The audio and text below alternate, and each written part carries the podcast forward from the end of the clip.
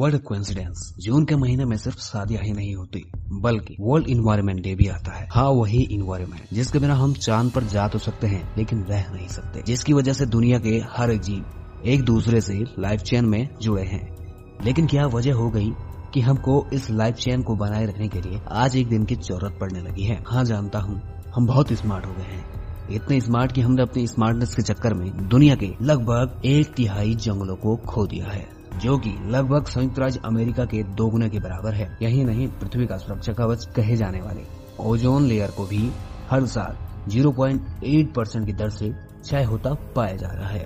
खैर, हमारी स्मार्टनेस के बावजूद भी ऐसे अनेकों पर्यावरण प्रेमी हुए जिन्होंने अपना जीवन इस जंगल, इस जमीन और इस जीवन तंत्र को बचाने में लगा दिया। आज हम बात करने वाले हैं हिमालय की गोद में बसे उत्तराखंड के उस आंदोलन के बारे में, जिसे आने वाली पीढ़ियां हमेशा याद रखेंगी एक सबक के रूप में। हम बात करने वाले हैं उत्तराखंड के चिपको आंदोलन के बारे में। दिन 26 मार्च साल 1974, उत्तराखंड के चमोली जिले के गाँव रैणी की लगभग 27 महिलाएं गौरा देवी के नेतृत्व में स्वतंत्र भारत का पहला और अनोखा पर्यावरण आंदोलन, चिपको आंदोलन का बिगुल फूंक देती है। वह पेड़ों से चिपक कर कहती हैं, अगर पेड़ कटेंगे तो हम भी साथ कटेंगे। लेकिन आखिर वो ऐसा क्यों कहती हैं? ऐसा क्या हो जाता है कि उन्हें यह करना पड़ता है?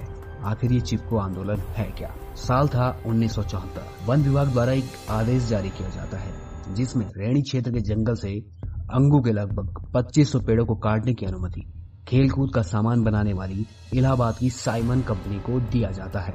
जैसे ही इस बात की खबर गांव वालों को मिलती है तो वे चंडी प्रसाद के नेतृत्व में 14 फरवरी 1974 को एक सभा आयोजित कर गांव के अन्य लोगों को चेताया गया कि यदि पेड़ गिराए गए तो हमारा अस्तित्व भी खतरे में पड़ जाएगा। ये पेड़ न सिर्फ चारे, जलावन और जड़ी बूटी की जरूरतें पूरी करते हैं बल्कि मिट्टी का क्षरण भी रोकते हैं। बाद में 15 मार्च को गांव वालों ने जंगल की कटाई के विरोध में जुलूस निकाला, जिसके बाद ऐसा ही जुलूस 24 मार्च को आसपास के छात्रों द्वारा भी निकाला गया। धीरे धीरे आंदोलन जोर पकड़ने लगा। इसी बीच तभी सरकार ने घोषणा की कि चमोली में सेना के लिए जिन लोगों के खेतों का अधिग्रहण किया गया था वह अपना मुआवजा लेने पहुंचे। गांव के पुरुष मुआवजा लेने के लिए चले गए। वहीं दूसरी ओर सरकार ने आंदोलनकारियों को बातचीत के लिए जिला मुख्यालय गोपेश्वर बुला लिया था। इस मौके का फायदा उठाने के चक्कर में ठेकेदार और वन अधिकारी जंगल में आ घुसे। इस वक्त गाँव में सिर्फ महिलाएं ही थी, लेकिन उन्होंने हिम्मत नहीं हारी और बिना अपनी जान की परवाह किए पेड़ों से जा चिपकी। उनके साहस और अपने जंगलों के प्रति लगाव ने वैश्विक आंदोलन को जन्म दे दिया था। इस घटना की खबर लगते ही आसपास के गांव के लोग भी इस आंदोलन में जुटने लगे और यह आंदोलन रैणी गांव का आंदोलन न रहकर अब एक जन आंदोलन का रूप ले चुका था, क्योंकि उस वक्त वनों का शोषण करने वाली दोहन की ठेकेदारी प्रथा अपने चरम पर थी।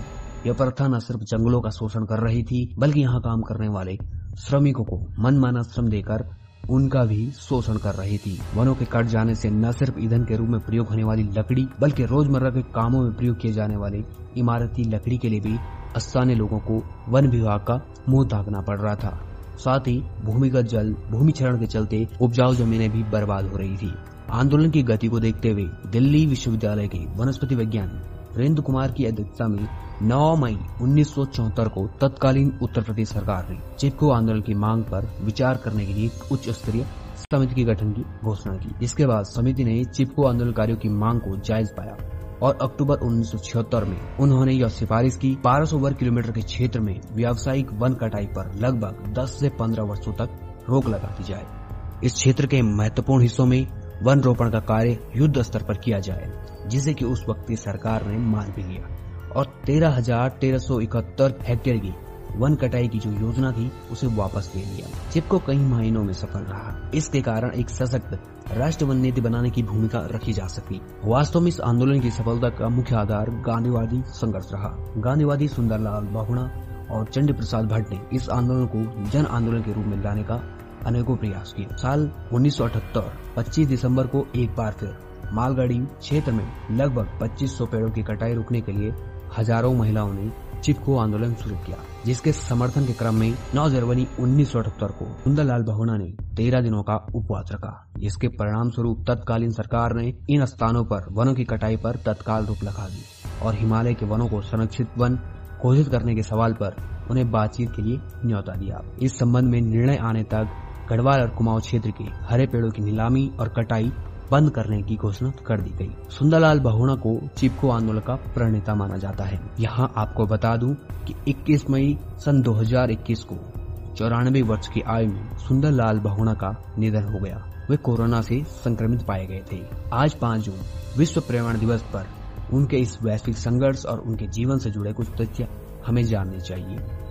9 जनवरी 1921 को टिहरी जिले के मरोड़ा गाँव में जन्मे सुंदरलाल बहुगुणा मात्र 13 वर्ष की आयु में ही शहीद हृदय सुमन के विचारों से प्रेरित होकर आजादी के संघर्ष में कूद पड़े थे। उनका संपूर्ण जीवन गांधीवादी विचारों से प्रेरित रहा। तब चाहे पेड़ों को बचाने के लिए चिपको आंदोलन का संघर्ष हो, टिहरी बांध का आंदोलन हो या अनेकों शराबबंदी आंदोलन हो, उनका हर एक संघर्ष सत्य अहिंसा के मार्ग से निस्वार्थ और निर्भीक होकर गुजरा। वे हमेशा नदियों, वनों व प्रकृति से प्रेम करते रहे। वे सिर्फ उत्तराखंड तक सीमित नहीं रहे। उन्होंने हमेशा बड़े बांधों का विरोध किया और देश के विभिन्न हिस्सों में बड़े बांधों के खिलाफ आंदोलन में हिस्सा लिया या उन्हें प्रेरित करते रहे। 1980 के दशक के मध्य में छत्तीसगढ़ के बस्तर के भोपाल पट्टनम और गढ़ चौरली में प्रस्तावित 2 बड़े बांधों को लेकर आदिवासियों के इस बड़े आंदोलन को 9 अप्रैल 1984 को मानव बचाओ जंगल बचाओ आंदोलन के तहत हजारों आंदोलनकारियों के साथ सुंदरलाल बहुगुणा भी विशेष रूप से उपस्थित रहे। कहते हैं उनकी इस उपस्थिति ने इस आंदोलन में जोश भर दिया था। साल 1987 में सुंदरलाल बहुगुणा को पद्मश्री पुरस्कार दिए जाने की घोषणा की, लेकिन उन्होंने इसे स्वीकार करने से इनकार कर दिया क्योंकि उनके विरोध के बावजूद भी सरकार द्वारा टिहरी बांध परियोजना को रद्द नहीं किया गया था। बाद में साल 2009 में उन्हें पर्यावरण संरक्षण के लिए पद्म विभूषण दिया गया। इसके अतिरिक्त उन्हें अनेकों सम्मान से दुनिया भर में नवाजा गया। लेकिन इन सबसे परे उनके संघर्ष योगदान को मानव जाति कभी नहीं भूल सकती। हम हमेशा उनके कर्जदार रहेंगे, उनके विचारों के कर्जदार, उनके संघर्ष के कर्जदार। दोस्तों, उम्मीद करता हूँ आपको ये तथ्य पसंद आए होंगे। अगर आपको ये तथ्य पसंद आए हैं तो लाइक, शेयर और सब्सक्राइब करना न भूलें। इसी के साथ जय हिंद, जय उत्तराखंड।